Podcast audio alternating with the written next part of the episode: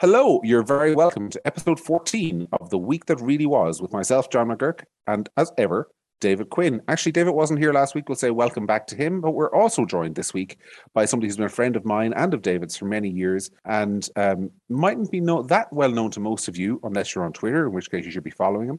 He is the Chief Executive Officer of the Catholic Education Partnership, and his name is Alan Hynes. Alan, it's great to have you with us, and we'll come to you in a minute. But first, because David, you weren't here last week, and I wanted to talk to you last week, we didn't get the chance, um, about Paschal Donohoe, because this is the scandal that just won't go away. This is the situation where the Minister for Finance, um, at one stage this week, we didn't know whether he under declared a donation by about 244 euros or whether he over declared it by 600 euros. Or uh, uh, uh, It's very small amounts of money, and apparently there's a ministerial career on the line. Um, I think it's a load of nonsense, being frank. Um, am I wrong? Well, I mean, we're going to talk about Paschal Donohoe. We're also going to talk about um, towards the end of the show, the big story of the week as well. I think it probably actually grabbed more people's interest than Paschal Donohoe story. Oh, you know, how could we Enoch forget? Burke. You know, Enoch Yeah. Burke, yes. Yeah, so And- and should- yeah, we'll listener- get around to it. Yes, and listeners should also know uh, my apologies. That was an error on my behalf. I'm normally supposed to list the topics at the start of the show. We're also going to talk with Alan about the state of Catholic schools, and also there was an incident this week in um, in the City West Migrant Accommodation Centre that's worthy of some comment, and we'll come to that. So, David, cor- thank you for doing my job and correcting me there. but but but now, don't evade the question anymore. Paschal Donohoe. Um, and I'm, I'm going to add one more thing as well. In the in the segment about schools, um, we're going to talk about how they are proposing to teach sex ed in schools, um, because that's so major and will be of concern to so many parents. But finally, answering your question, Paschal Donohoe. Um, so I mean, to me, it's basically a storm in a teacup.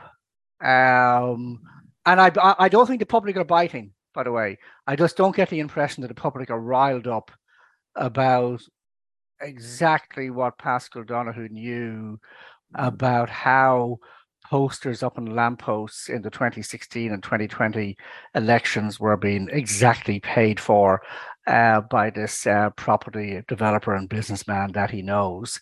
Um, there is an element of Schadenfreude in it uh, for me to this extent.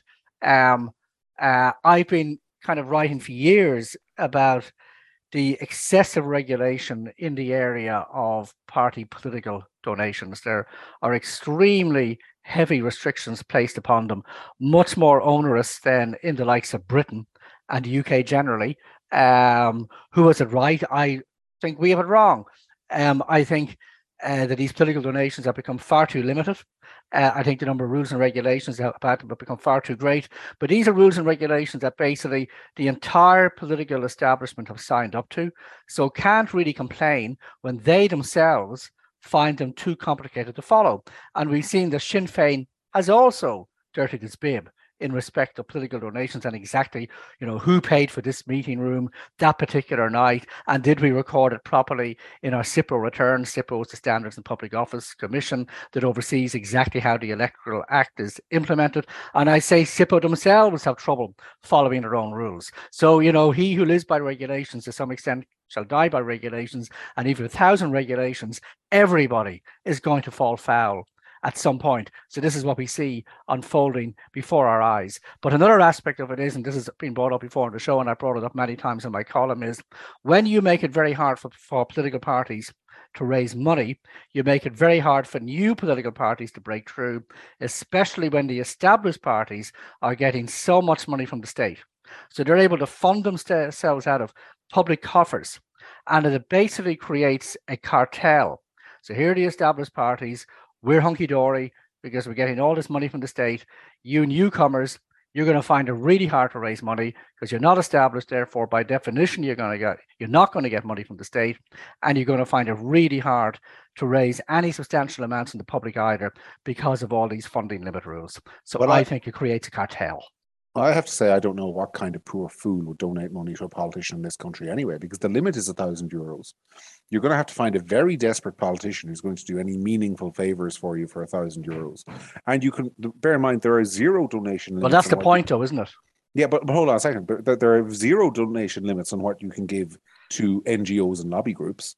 So, if, for example, you wanted to change policy in a particular area, I would think it was much more beneficial to to to spend ten thousand euro donating to the lobby group of choice, and mm. possibly hiring lobbyists as well, because there are no limits there. That is donating to some poor sap backbench TD, even mm. if he is he or she is a future minister. Alan, um, what do you think about this? I know it's not your area, and and you probably have to be careful well, what you say, but um, what are your I, well, I, uh, first, uh, John, it's a pleasure to join yourself and uh, David. Um, I have to say, I turned to the Irish Times the other day, opened it up on a full page on Paschal's woes.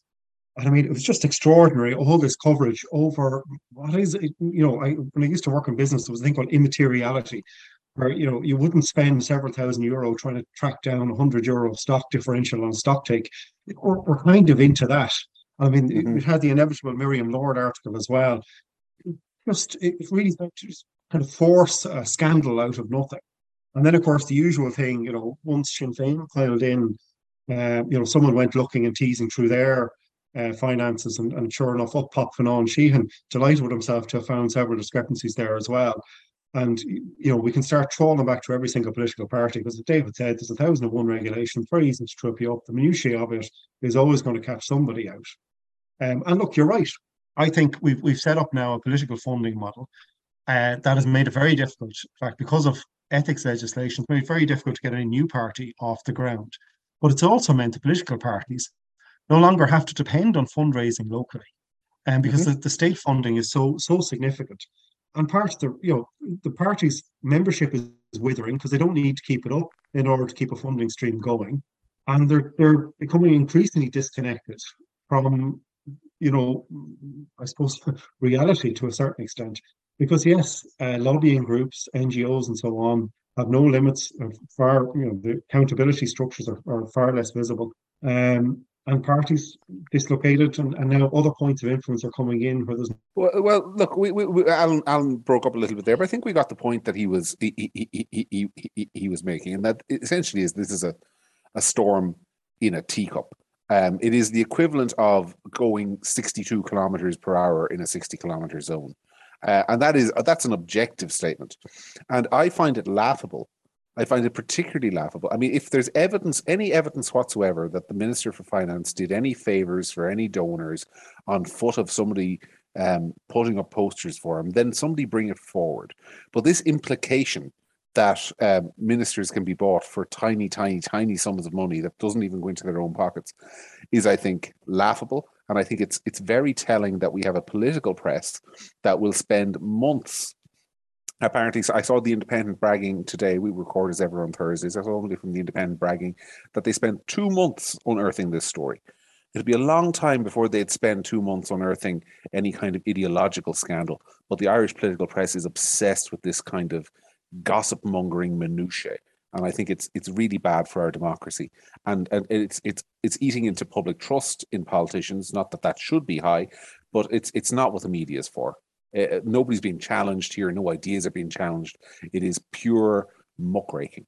Um, By the way, the the the the uh, public funding of political parties, uh, there's something somewhat analogous to it in Germany, whereby um, Germans typically pay a 1% church tax. For some reason, even though most Germans don't go to church, whether it be Protestant or Catholic, uh, they still pay the church tax. So this means that the churches in Germany get plenty of money out of, ta- out of, tax, out of tax coffers. And what it means is that the churches in Germany, whether uh, they again be Protestant or Catholic, are becoming more and more detached from their members. They don't need to raise money from them.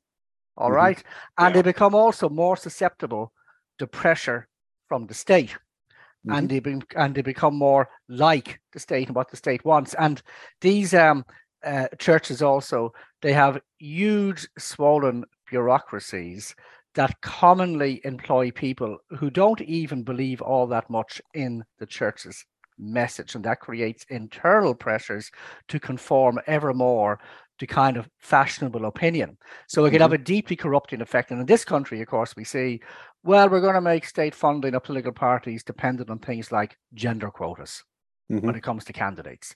And the state is going to do all kinds of stuff like that more and more as the years go on, in my opinion. And the parties we, we, will say, we got to obey them because we become so dependent. We should have a show at some stage, David. I'm thinking out loud, and we didn't discuss this before, but we definitely have to have a show at some stage about the creeping quotaization of Irish society because I, heard an example today which was just bizarre.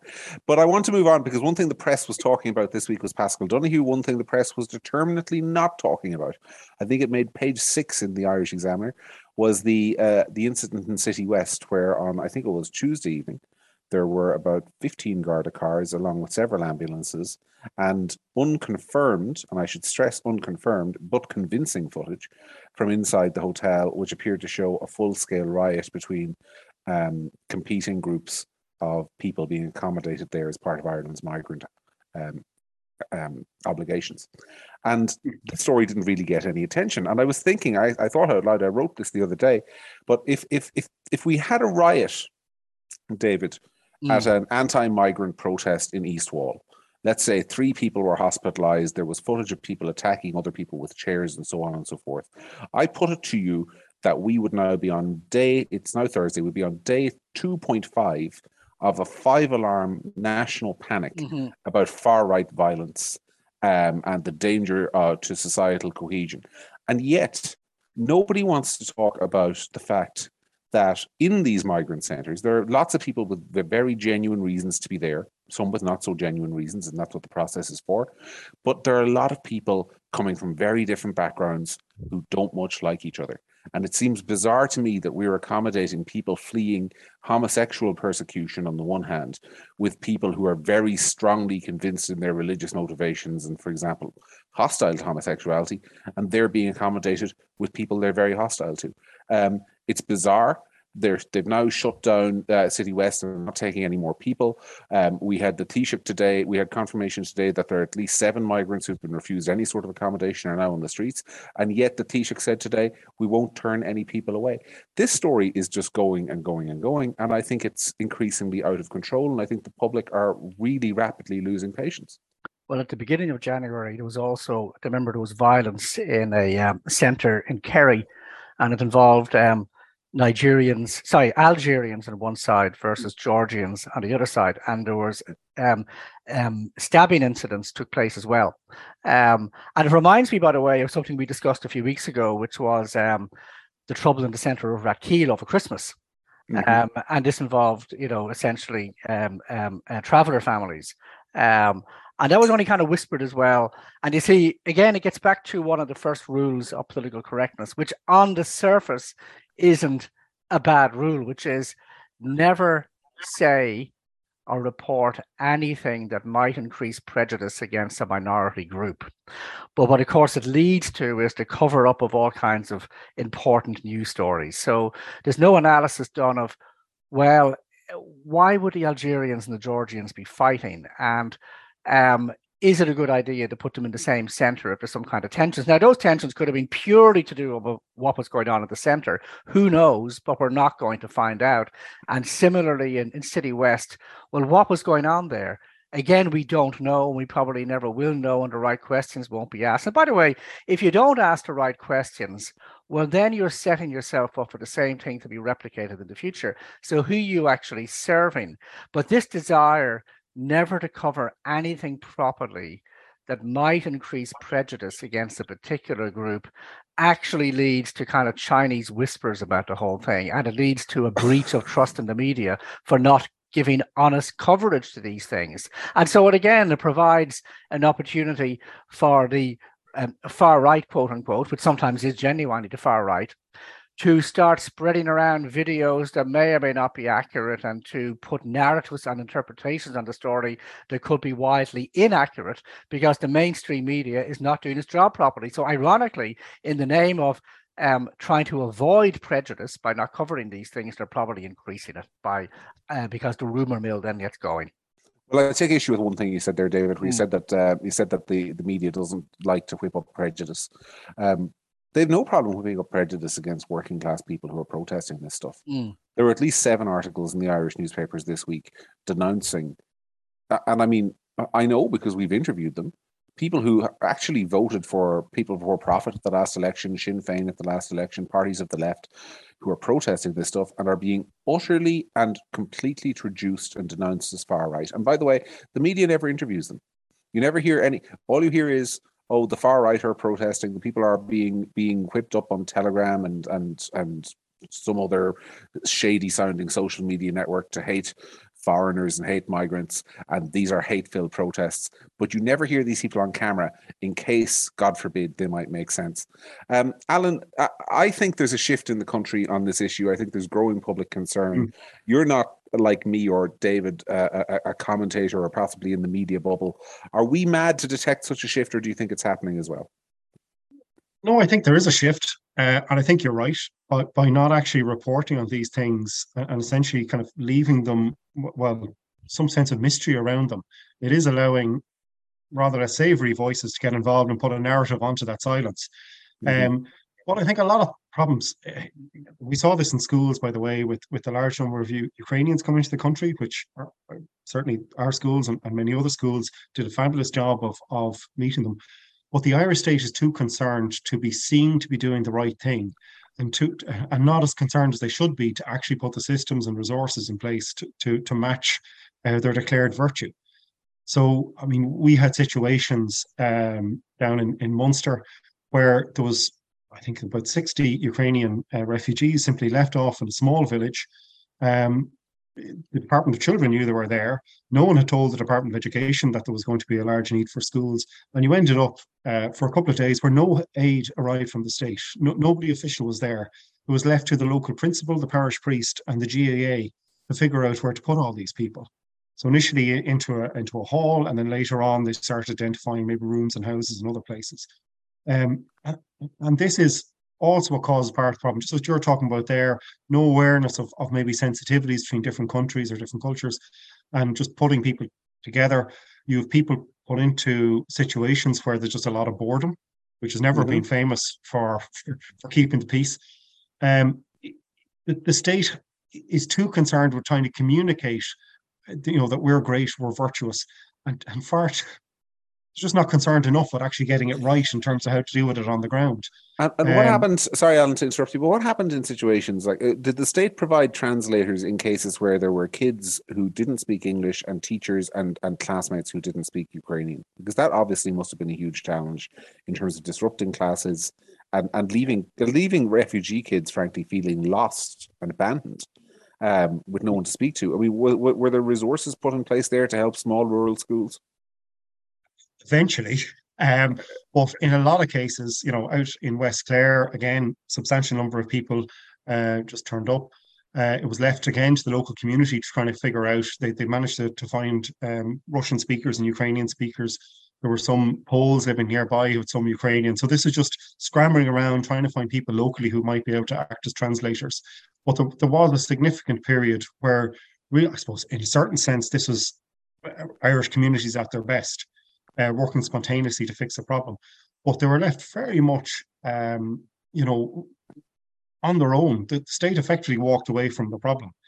Now, long term, though, we always have this issue. We have towns where there's, there's large numbers of immigrant communities. Our schools welcome they're very good towards them, but we don't get sufficient support from the state with those things like translation services. Uh, so when schools are trying to communicate with parents, certainly my previous job working for the diocese down there, we had to arrange for uh, Arab uh, translators for Arabic, Romanian, and Polish, and that was just had to be sorted out locally. There was no official support for those kind of um, uh, for for those interactions. Um, and again, language supports for for schools are inadequate. There are some, but they're not adequate to the challenge that's there. You know, it, it, communities worked very hard to to welcome, let's say, the Ukrainian refugees in. What you're talking about the City West thing, though, I think we would be better off having an honest reckoning with what's happening, uh, having an honest conversation about it, and actually figuring out what systems we need to put in place. I also think the state needs to develop an immigration system that's transparent and that the public can have confidence in. Now, I'm probably a little bit like slightly to the left of ye. I think I'm very much happy to see immigration coming into the country. I do think we've international obligations towards people. Uh, I think we need to provide for better legal routes into the country.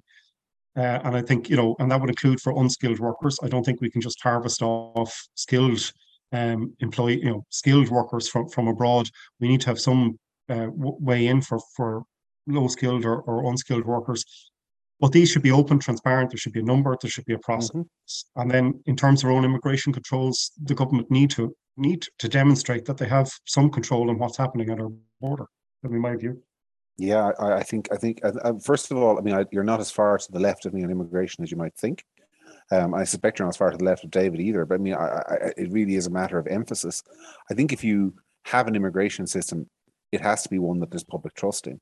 The public have to understand how many people are coming, how we're going to accommodate them, how they're going to be integrated into our communities, um, and not just in the short term, in the long term, because I know I'll be denounced as a sort of second coming of Enoch Powell for saying this, but I do worry about what happens in 20 years' time when you have the, the sons and daughters of people who will be saying, well, when my parents came to the country, they were thrown in a hotel in City West and left there for six months. The public uh, didn't want them, they were rounded upon. Um, this was never our country. My true homeland is somewhere else. I mean, these are not fantasies. This is what's happening today in Belgium and France. Um, so I think it's I think it's something that's uh, that's that's worth having a conversation about. But it's a conversation that we just don't have. David, is there anything uh, you wanted to say about immigration before we move on? Um, well, I mean, just again, uh, you see, the debate here isn't all or nothing that we have to have open borders and no immigration. It's just a matter of getting the policy right, and it's a matter of getting the asylum processing system right as well. And to ask such questions as why do we have only a 5% refusal rate for asylum seekers versus the EU average of 60%? We're all interpreting um, the UN Refugee Convention from 1951. So we're all the countries are interpreting this. Uh, France can put up its hands and say, well, you know, we're abiding by our obligations. Um, Roderick O'Gorman is always saying we have these international obligations. Well, they're the same across the whole EU.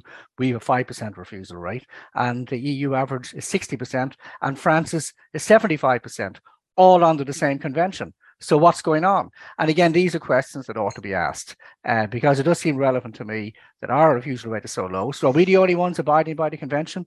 And is every other EU country essentially not abiding by it? Are they not abiding by their international obligations? I don't fully know the answer to that question, but it really needs to be asked and answered. And some of our cowardly politicians need to say it instead of simply grandstanding. And those are all very important questions, David, and we're going to keep asking them, but we're probably not going to take up this whole show asking them because that's not why we brought Alan on. We brought Alan on to talk about um, the situation in schools. With uh, if people were listening to this show last week, uh, when David was sadly not here, they'll have heard a conversation about sex education in in schools and where that's going, and where the National Curriculum Authority are going in terms of what your children are going to be taught. Alan is the expert on that. David, you had a couple of questions. You were talking to Alan earlier on the week. I'm currently away. Um, so I, am speaking from overseas, so I haven't had the chance to to to chat to Alan before the show. So I'll let you um, lead off on the issues that you thought were important. Okay, so I mean, there's a whole overarching thing about the future of um, denominational education and whether, as some people say, it is any place at all in Irish life unless you can completely pay for it yourself and no state funding. But I think a more immediate issue, because um, uh, it's highly topical, is um, the National Council for Curriculum and Assessment is revising both the junior cycle, but it's basically junior cert, um, um, social, personal, and health education um, program for schools, which incorporates relationships and sexuality education, RSE. And they're doing the same at senior cycle. And they've had this consultation process and various people have made their feelings known about what ought to be taught. So we concentrate in sex ed class because I think that's obviously you know the uh, topic that um, um, um, it gives rise to most sensitivities and most nervousness. So Alan, maybe if you can say, you know, what does the revision entail and where are the concerns? Well, right now we're still in the kind of process whereby the NCCA are coming to the end of the consultation period and will will produce a set of recommendations that will go to the minister for approval. For now, this junior is cycle, which is 12 to 15 for the junior cycle. Yeah. So the junior cycle proposal is coming to the end of its cycle of form, formation or formulation, let's say, by the NCCA. Now, at the same time, the senior cycle SPHE short uh, short course curriculum is also being is in it's just commencing on its journey towards the same same end. Uh, so it isn't the NCCA who makes the final decision; it goes to the minister for a decision after all this. Um, so there has been the NCCA just have recently published the results of a consultation where they published a draft specification for uh, this curriculum, uh, and several thousand people responded to it. So it was actually quite a large response, with over 4,000 parents um, responding uh, through the online uh, portal, several hundred emails, and then obviously, you know, people like my own uh, organization, CEP, and the secondary school management body, and so on and so forth. Those kind of organizations also putting in their submissions, and then you had people from outside the education sector, so various different groups, uh, which would include I suppose, campaigning groups, NGOs uh, who have various different interests in SPHE or RSE in schools. Um, well, the Iona Institute that I run put in a submission about it. And, you know, you're one of those organizations that would have an interest. Mm. Um, so that consultation, I suppose, was um, interesting. It, it, it, wasn't, you know, just us Catholics uh, responding. Um, there was there was plenty of people, I suppose, who who would want a I, am going to use looser language here, but kind of a more liberal approach taken. There was those who wanted a more conservative approach, um, and you had certain other groups like your interviewee from last week, um, the Countess, kind of second wave feminist groups uh, interacting as well, and so so on and so forth. Um, the big thing for us, from our point of view, when we we met with the NCCA and they they produced this curriculum specification, we there was almost a, a sense of they, they, were waiting for us to kind of come out fighting. No, we were actually broadly happy with what we saw. Provided I'm, I'm just I'm just going to interrupt you there slightly, Adam, just for the sake yeah. of the listener. So the the three areas I suppose that are most um, uh, contentious well, is um, what will be they want to teach about porn. So what's going to happen there? They want to teach about gender identity, including trans issues. What's going to happen there? And also, nobody objects to teaching about consent, but the concern is only consent. Um, you know, what about relationships? Um, so as you go along, just keep those three things in mind. Well, okay. Well, uh, we take the pornography one. Uh, in fairness, actually, the NCCA, uh, you've got to remember there's campaigning groups who are bringing pressure to bear on the NCCA. So we have various politicians who've lined up a couple of different bills in the Oireachtas that want to force uh, a particular form of the curriculum on, onto the system. Um, you also have other campaigning groups that are, that are constantly, you know, uh, pressurizing the NCCA on this as well. Um, but the NCCA themselves, in their own specification, want to look at, at uh, uh, they recognize the reality that young people are engaging with porn. Uh, I can tell you those of, the, of, us in the Catholic sector as well fully acknowledge that, and actually think we can't. It's not a topic that can be ignored. We have to talk to young people about it. Um, but the NCCA want to talk about ethical aspects, which they're talking, you know, the, the harm that can be done in the making of porn, uh, and also even harm that can be done in consuming it. These are all very much our common interests. Now, the thing is, outside the NCCA, there are going to be a lot of people who are very unhappy with that, do various campaigning groups uh, that want to see porn taught in a kind of a, a sex positive way. Um, sex positive meaning? Healthy, well, you know, that this would be part of a healthy life, it can, can make you happy or whatever. Um, it's in fairness to the NCCA, that is not the route they've gone down, but they are under heavy pressure from from some people to go down that route. So we were broadly happy. Now, at the same time, there was a strong reaction. Uh, parents are acutely sensitive to what their children are going to be taught. Once we start veering into those kind of areas like pornography, parents are going to take a deep interest in it, and they reacted to that. And the NCCA received quite a lot of feedback for the media before Christmas on that score. Um, and I think no harm. Uh, I think it's important that parents made their voices heard. Uh, they are, after all, under the Constitution and in our Education Act, the primary educators of children, which is also, by the way, the, the church understands it. We, our schools are there to serve parents and their families and their pupils and their children in terms of providing an education. But it is the it is the the parents' role as primary educator that we serve. Now that so, is frustrating for a lot of people who want a more liberal approach because they want to get around parents, but that and that is one of our sticking points. So on pornography, we're actually happy look, on the whole, David, I know there's some kind of view we awful Catholics want to stop certain things being thought about, or we'll hide, you know, the fact that there is, you know, civil marriage between same-sex couples is now lawful in Ireland, that we just refuse to teach that. Not at all. Um, of course, we're, we're our church that believes truth is one of the highest values. It is simply true now that it's legally possible for a single-sex couple to have a marriage. Our schools will acknowledge that. Um, you know, and we will engage with these topics, but we want to be able to do it through a Catholic lens. And that's very important to us, that we can present the Catholic view in a positive way. Now we'll present other points of view in dialogue and encounter with the Catholic view, but we need to have the freedom to express uh, the Catholic view on these things. And that is one of our big concerns. We can deal with all the topics that they want, including the gender issue around transgender issues and other issues around gender. We can teach, we we'll happily teach that in our schools, but we'll teach it uh, through the Catholic lens. And we, we will certainly present other points of view uh, in dialogue uh, and you know debate around that that's fine. Um, and that's that's what we're looking for. The important thing, look, the entire curriculum is always built, its consistency is key. And this is where, you know, curiously, spiritual dropped out of the concern. Uh, the NCC at one stage dropped spiritual out of some kind of concern for the human person. So SPHE was just going to ignore the spiritual side. Now, thankfully, that seems to be back in. But that would have been complete inconsistency. Similarly, in every part of the curriculum, it's always always the characteristic spirit of the school has to be taken account of, except it seems now at RSE there's some kind of pulling back and we don't want to go through it. Largely because I said, you know, certain campaigning groups that you know believe us Catholics are going to sneakily try to, to to bury all this and ignore it, whatever else. Not at all. Our schools are quite happy to deal with this openly up front.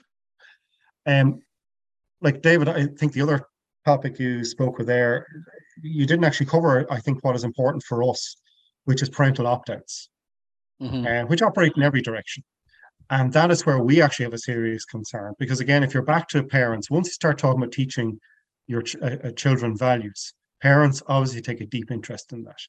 And they have a right to withdraw their child from any class where, where you know, according to their judgments, they don't want their child taught something. So I had a situation in the Catholic primary school. Uh, a family had withdrawn the children from religious education. That's fine. That's absolutely their right. We uphold that it came to history class, and the father had a particular bugbear. He wanted the child withdrawn from history class that dealt with monasticism, monasticism, you know, monks and so on. okay. Problem at all. No, it seems a little quirky, whatever else. But that, you know, they're the parents, they're the primary educators. Is that a history class. Yeah, to history class. Mm. So that you know, he didn't want his child being taught about the positive history of what Irish monks did several centuries ago. That was a great value, not only to Ireland, but the entire European civilization. Grant, it was his right. Similarly, we have to stand up for the rights of parents to withdraw their children from RSE. And by the way, that also includes parents who don't want their children taught the Catholic view. That's fine. But On that also, point, you know, sorry, Paul, sorry, like I think what a lot of people don't understand is um, a parent can withdraw their children from anything. And anything. so uh, the attention tends to go on RSE and RE, yeah. which is to say religious education. Um, and, and by the way, there seems to be much more concern in the media for parents who want to withdraw their kids from RE class than from sex ed class. So we must have opt outs for all the parents who don't want kids to teach R, to learn RE, but not so much concern about parents who want to opt their kids out of RSE. And in fact, there are voices to say, and I think Jennifer Carroll MacNeill is one of them, to Gael TD, RSE should be made mandatory. And I presume that would be unconstitutional to do that, but it's just the imbalance of concern for who's allowed to opt out of what. But a lot of them are talking about that is basically they want to make it mandatory for schools to teach it. Now, what they really mean by that is, you know, we don't really trust these Catholic, uh, you know, lads and lassies over here to, to teach what we want them to teach. Now, the point is, our schools have always and will always engage with pupils on this. Could we could we have done it better in the past? Absolutely. Are there improvements we could make to do today? Absolutely. But even the uh, Joint Oireachtas Committee, her testimony from the NCCA as well, that actually point out ethos is not a barrier to the teaching of these things. The, the barriers to the teaching of these things is the, the confidence of teachers to engage with the topic. Now, we're quite happy, and our a lot of our schools and our trust bodies are working to build that confidence and have been doing so for quite a number of years. And we are getting much better and better at dealing with these topics. We have no problem, but yes, certain politicians want to kind of bring in a bill that will force every school to teach this. There's no need for the bill in the sense that we're going to teach it anyway. But more insidiously, some of them want to, to bring in this thing that parents won't be able to opt their children out. And you have this mm-hmm. language, and it's there in the NCCA consultation report, where they're kind of pulling from the Irish Human Rights Commission, uh, who, who are saying that you know parents don't have the right, that that uh, you know students. See, that's really right. significant. Such an important yeah, body. Yeah, no, they are, but I, I don't know who they represent. I mean, how many members do they have? How many are actually paying membership fees? Like who who are they in a sense? They have to hear in any event, they they've expressed a view that there is this. Now you have to look out for the qualifier. So the qualifier is always there, where it is factual and objective.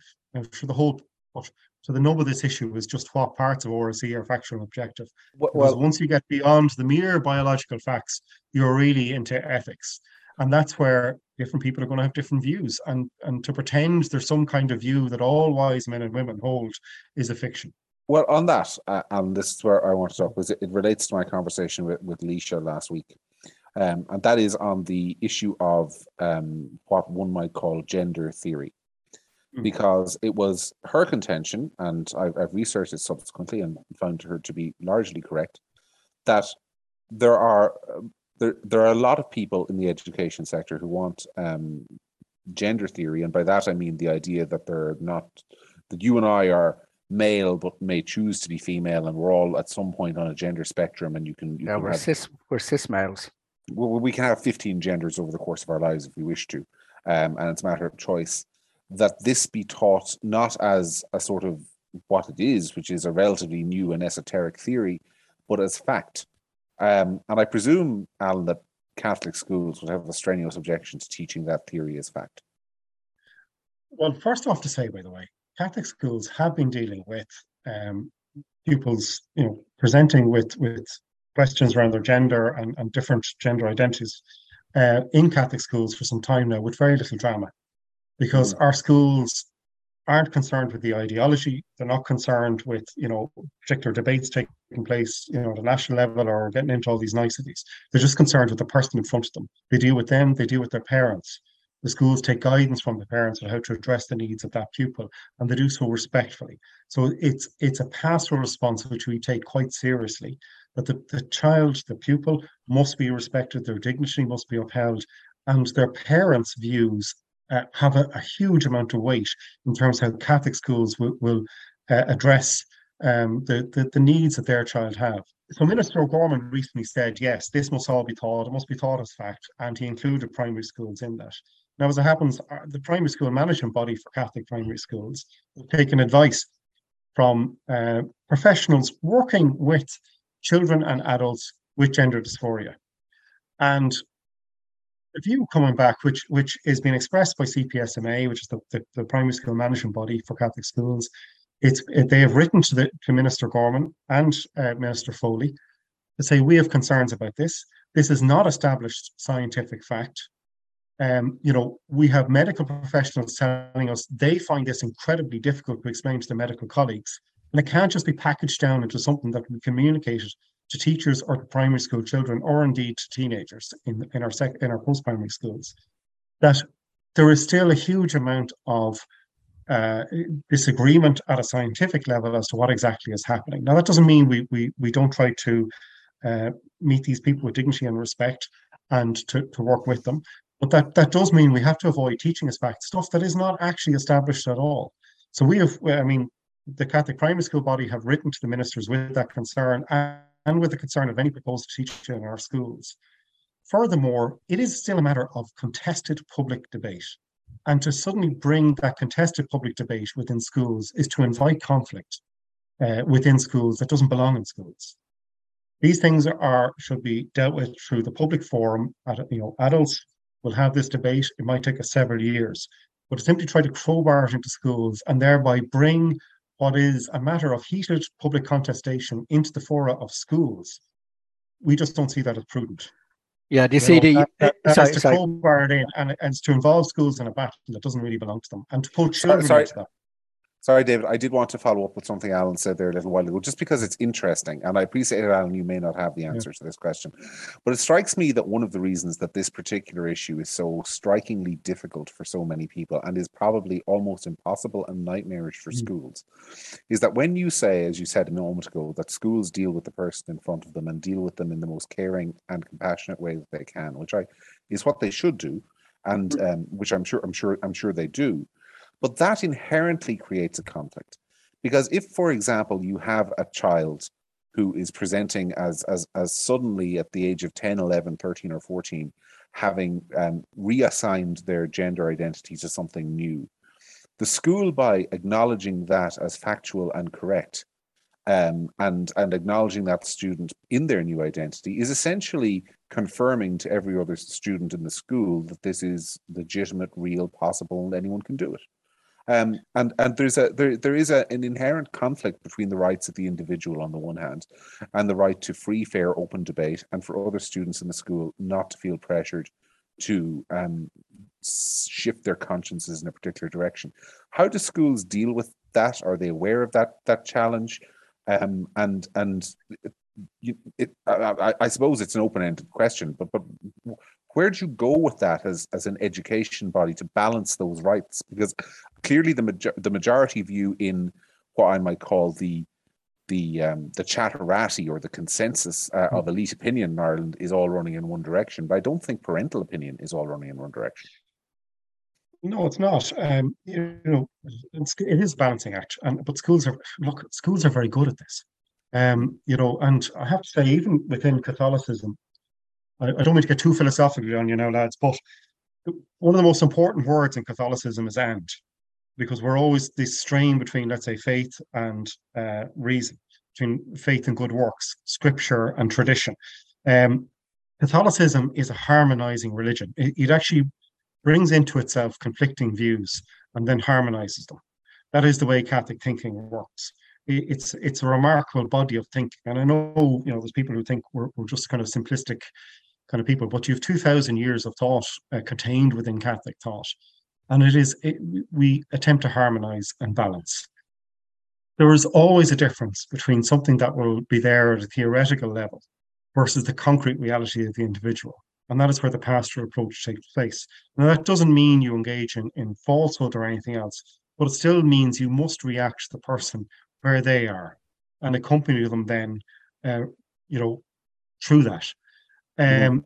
It is not, it, it, I can't get it. And the thing is, there's no standard answer to this because each individual is just that an individual.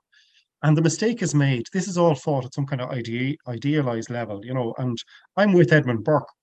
You know, this horror of treating people as abstractions that we become more fascinated with the ideology rather than just with the, the individual person in front of us.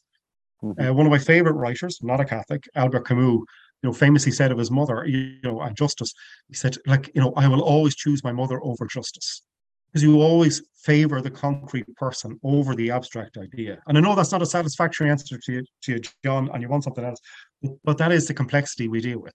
No, I don't um, want to, I don't, I don't, want anything else. I just wanted an answer, yeah. and I think that's a very good one. To be fair, uh, but I, I, think it's also important to recognise the challenges teachers are facing. If I can just, if I can just say, um, um, John, the NCCA summary document of what people were saying at the consultation, it refers mm-hmm. to these parents who have concerns about um, how gender identity will be taught in schools, but it says that these parents have the view that sex is a binary. Uh, so it's treated as a kind of almost eccentric and fringe opinion, and there's still these kind of you know flat earthers who are kind of silly enough to believe that sex is binary, male and female, and it's not all a matter of subjectivity in the mind. And so you can mm-hmm. see where the you know where the NCCA is coming from on this, um, that it is reducing uh, the view that actually your biological sex is determinative of what your sex and gender is, um, as eccentric and marginal and to be probably ultimately pushed further to the margin. So this to me shows where the state is going to see in the minds. And this is the kind of uh, narrative framing always. You've got kind of primitive, intolerant, repressive Catholic sex education on the one hand, and you've got this bright, shiny, modern, inclusive, tolerant version on the other. And that's probably the way parents most uh, mostly frame it in their minds. And I think a lot of them are probably blissfully unaware of just where, and they're not liberal voices particularly, some of these are very radical, want to lead RSE. So gender identity taught as an absolute fact that your biological body is actually unimportant uh, to the sex or gender you declare yourself to be. There are um, voices who are influential in this debate as well don't want don't want to teach simply that actually porn can have really bad effects on your imagination and behavior and the way you perceive the world and the way you perceive the opposite sex. They also want to teach that porn can be ethical and it can have positive effects. Um, uh, and these are people who work out of places like Galway University and so on. Um, and then they want to reduce sexual morality to consent alone. So, so long as there's consent, everything is hunky dory. So, theoretically, you can meet a different person every night of the week. And so long as there's consent, that's absolutely fine. Love, relationships, marriage become purely optional extras. And I am not convinced that your average parent shares that vision of sex ed. So they might be thinking, oh, well, but Catholic Church teaches about contraception, that's ridiculous and completely old hat, and wanting to wait until marriage, completely ridiculous and old hat, and so on. But I'm not convinced that they would be sold on what some people are trying to present and shove into schools as the alternative. Is there anything in the curriculum, Alan, dealing with um, what we might term as the emotional impacts of consensual sex? In other words, the risk you take when you fall for somebody, um, go to bed with them, and then find that they don't love you as much as they, they said. Is there anything in the curriculum dealing with that for kids or those risks, or is it purely physical and sexual health? Actually, interestingly, um, and I'd be very much in favor of this, but the feedback that came back from students themselves in post primary was that they wanted less of a focus on the S bit of RSE and more on the OR, mm-hmm. including that emotional aspect you talk about. So this, this was the voice of young people themselves. And the other one was that they, they just didn't want to hear about bullying week in, week out. It's an important topic, but there are other aspects to relationships with other people, good and bad. So hmm. the voice of young people was very much on the emotional impact of relationships, sexual and non-sexual, and that they wanted to learn more about that. And in fairness, the NCCA they have reflected that, and it is certainly something you know in Catholic schools we absolutely want to be able to talk about that. Just what you mentioned there, the emotional impact of relationships, um, and that's one of the reasons we want I suppose, to to um, continue to ensure the right of Catholic schools to teach in accordance with their own characteristic spirit um, because that is important. Consent is an important idea, but it is an idea that is very much a baseline. And I think for people who want to have certainly the Catholic view, uh, you know, flourishing life, a, a happy life, they there are other aspects to sexual relations that that you know can either harm or, or enhance your emotional well-being and um, we are quite we, we want to teach that now there's nothing it's, says funny. we can't so far, but you know, this is this is where we, we want to be able to go into it because it is it is an essential part of how we get on. Um, I think the other part, and this is one of my little hobby horses, and I know you're trying to intervene. Consent itself, the way it is talked about, is so legalistic. It has very little emotional attachment to those who are hearing about it. Mm-hmm. That in order to actually engage with pupils, you need to broaden it out into other aspects where there is some sense of purpose to life where this makes sense within, and you get a kind of uh, an emotional, imaginative hook where the ideas of consent then get grounded into the person. Because otherwise, if you're trying to just teach it as a series of legal tests, I just don't know if it'll do what people who want, you know, want to push, uh, who particularly want to focus on consent, will achieve.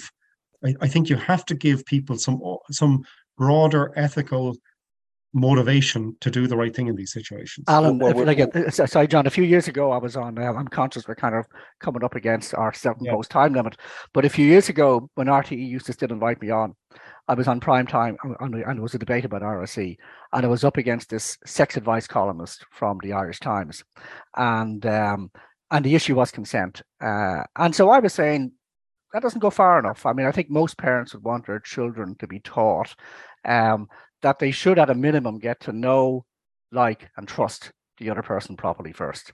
And um, and the person um, who was on the other side, she objects because I used the word should. You should get to know, like, and trust the other person properly first. Because the word should is shame inducing. All right. So it has to go from the vocabulary. All right. So, in other words, consent alone is enough, and then stop. Everything else becomes optional don't use the word should. You'd have to say something like, well, if you want to, there can be love. And if you want to, there can be marriage. And if you want to, there can be a relationship. But we're not going to make any qualitative judgment about it whatsoever because that's shame inducing. So that's where we're at in respect of this debate. Well, the point I was going to make uh, was that in any other field of um, legalism, if you want to use the term, because Alan mentioned it, and it is very legalistic, but in any other legalistic for um, um, issue or where consent is used. It's called informed consent. So if people think to when they were getting, or perhaps in the case of some people not getting their COVID 19 vaccinations, one of the underlying principles there was your consent must be informed. You must be informed ahead of time of all the risks as well as the benefits of taking this injection. Um, with consent, as it's taught in terms of sexual relationships, the informed part goes out the window. That's the first thing. And secondly, there is no there is no um, concept of of responsibility with consent. So you don't necessarily have response for responsibility for another person's emotional welfare after they have consented to a particular um, activity or course of action. And I think that is, um, I think that that that is teaching people in a way to be bad human beings, because you do have a responsibility to somebody who consents to be that intimate with you, and you do have a duty to make sure that not only do they consent, but they, they are informed and they are fully in, char- in charge of their own emotional well-being as well because you're taking that in your hands. You're taking their heart often in your hands. And that part of sex education i'm, I'm not by the way in any way in favor. I'm not um, uh, I, i'm not in any way in favor of a kind of strict moralistic sex education where you're told don't have sex that's that's not something I favor. But I do think it's important if you're going to talk about adult relationships to talk about all the complexities of them and all the dangers and risks that are not purely physical. So that's the point I was going to make, and I think Alan, you addressed it. We should just very briefly, because we promised uh, you and I, John, at least, um, address the latest twists and turns in the Enoch Burke saga. So I'll start, so you can finish. Um, uh, you see, this got so entangled in the disciplinary dispute between uh, him and the school uh, that we don't see the wood for the trees anymore. Um, it's a pity it wasn't a much kind of cleaner, clear cut case about a school saying to a teacher, you must publicly assent to gender ideology or else. Um, you must use gender pronouns uh, or you're sacked. And because of the disciplinary matters, uh, that's all been blurred. So one day a conscience case may emerge where a school is actually effectively holding a gun to a teacher's head and said, you must declare out loud uh, and say something that you do not believe in. And if a liberal society ever was to do that, so let's say um, the teacher says no, and the teacher gets sacked and works his way up to the Supreme Court, what will liberal Ireland think? Will liberal Ireland say that teacher we believe, must be forced, compelled to say something they do not believe, then we are not a liberal country anymore at all, because liberal countries do not believe in compelled speech. So it's just a pity this case was not it, but I think at some point a case like that will emerge. So over to you, John, for the last word. Well, I mildly disagree with you because this was that case to some extent. Um, in that, whether you like it or not, the consequences of this will be now. I should say I should preface my remarks by saying that I think, with all respect to Enoch Burke and with all respect to his family, um, his case could not have been prosecuted any more poorly than it has been, in my opinion, in my honest opinion. Um, but that said, I think the impacts of it will be will be widespread. I, I don't think. Um, I, I, and I, I I'm not sure what those impacts will be yet. Is it a case that schools will decide that they don't want to risk a situation like this themselves? And will simply try to avoid it by not pressurizing teachers to do this. Um, I'm not sure that's the case. Or is it the case that other teachers will wish not to follow Enoch Burke's example? Um, I think there has been a slight watershed here. I think a Rubicon has been crossed. I think it is very clear if you take away all the the BS um, about the court case and Enoch not refusing, not, obeying court orders and all that other ill-advised nonsense that went on. Um, at, at the very core of this case, it's a case about whether he was obliged to use a particular set of pronouns that he did not feel accorded that he does not feel accord with objective reality. Um, he took that fight. He might have fought the fight badly, but he's lost it. Um, and I think that will have impacts. And I think we need to be aware of be wary of those impacts. And I think it is a shocking pity in one respect that the the person and the family who were left to fight this case were the Burkes, who and there are many people who listen to us are, are big fans of the Burkes and i think in some ways their resilience is very admirable but i'm not sure that the way this case was prosecuted was conducive to the to the outcome that i think would have been best uh, which was that that this be resolved in favor of the teacher. Um, and i don't think that um, that that everyone involved has covered themselves in glory here and i include the school in that. That's my view david very good um, and that, um, I think, folks, is all we have time for. I want to put on record my um, absolute thanks to Alan Hynes uh, for joining us and, and talking us through a very complicated issue. Um, Alan, you are on Twitter, I think, at, at Alan Hynes. Um, Or at Hynes Alan, I think. At Hynes Alan, and, and people should follow you because Alan is, is a very erudite and considered voice, and oftentimes a much more moderate voice than David and I uh, on the on, on these issues. And uh, and and and if you're not following them, please do. Um, thanks to all of you for listening to us as ever. Thanks to David for putting up with me, um, and thanks to the internet connection here in Florence for surviving this hour of conversation. I wasn't sure that it would, but it has. But for now, folks, until next time, that was the week that really was.